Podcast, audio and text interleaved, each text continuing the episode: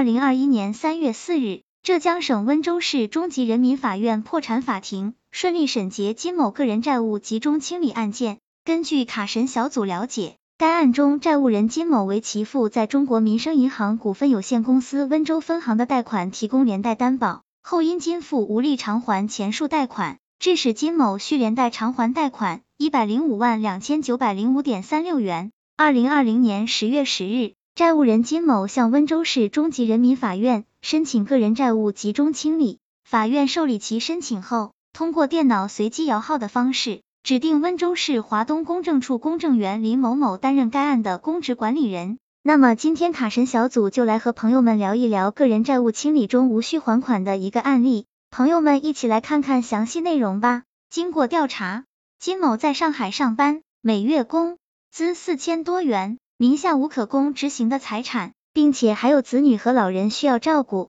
二零二零年十二月十八日，温州市中级人民法院召开第一次债权人会议之后，中国民生银行股份有限公司温州分行表决通过金某提交的个人债务集中清理方案，由金某偿还该行三十四万元。该行同意免除金某的剩余债务，并不设行为考察期。二零二零年年十二月二十四日。温州中院裁定认可金某的个人债务集中清理方案。据卡神小组了解，中国民生银行股份有限公司温州分行为非总行设在温州本地的金融机构，其能取得上级行同意，豁免债务人大部分债务，为其他银行通过个人债务集中清理程序剥离不良资产提供了新的路径，起到了典型示范作用。同时，该案通过电脑随机摇号公开方式，指定公职管理人。以不收取管理人报酬的形式，在减轻债务人财产负担等方面发挥了积极作用。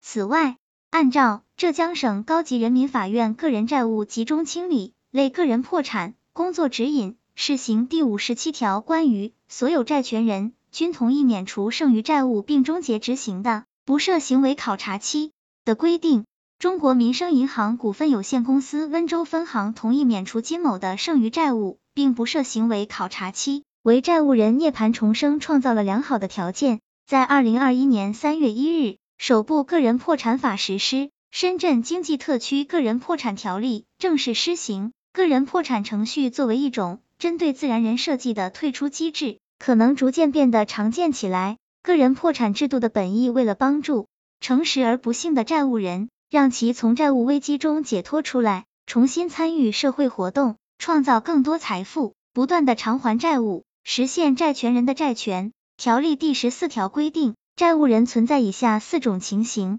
法院应当裁定不予受理或驳回申请：一、债务人不符合条例第二条的规定，即不符合在深圳居住、参加深圳社保连续满三年的自然人，因生产经营、生活消费导致丧失清偿债务能力，或资产不足以清偿全部债务的条件。二、债务人基于转移财产、恶意逃避债务、损害他人信誉等不正当目的申请破产的；三、债务人有虚假陈述、提供虚假证据等妨害破产程序行为的；四、债务人依照本条例免除未清偿债务未超过八年的，根据条例第一百零三条申请法院撤销免除未清偿债务的裁定。条例第一百零三条规定。债务人通过欺诈手段获得免除未清偿债务的法院裁定的，债权人有权申请法院撤销该裁定。根据条例第一百三十条，申请法院终止重整计划。条例第一百三十条规定，